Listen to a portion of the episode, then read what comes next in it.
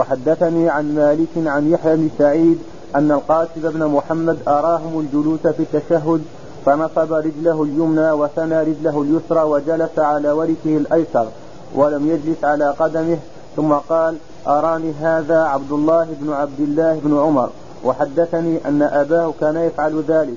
هكذا ينهي مالك رحمه الله هذا الباب بخبر القاسم بن محمد رضي الله تعالى عنهم جميعا وهو من فقهاء المدينة. أراهم صلاة رسول الله صلى الله عليه وسلم أو جلوس رسول الله صلى الله عليه في الصلاة. فنصب قدمه اليمنى أو رجله اليمنى وإيش؟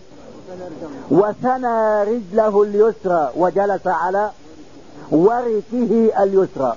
يبقى هذا يسمى إيش؟ جلس على وركه يصير إيش؟ التورك هذا هو الإيش؟ التورك هذا في الجلسة الأخيرة. وبالله تعالى التوفيق.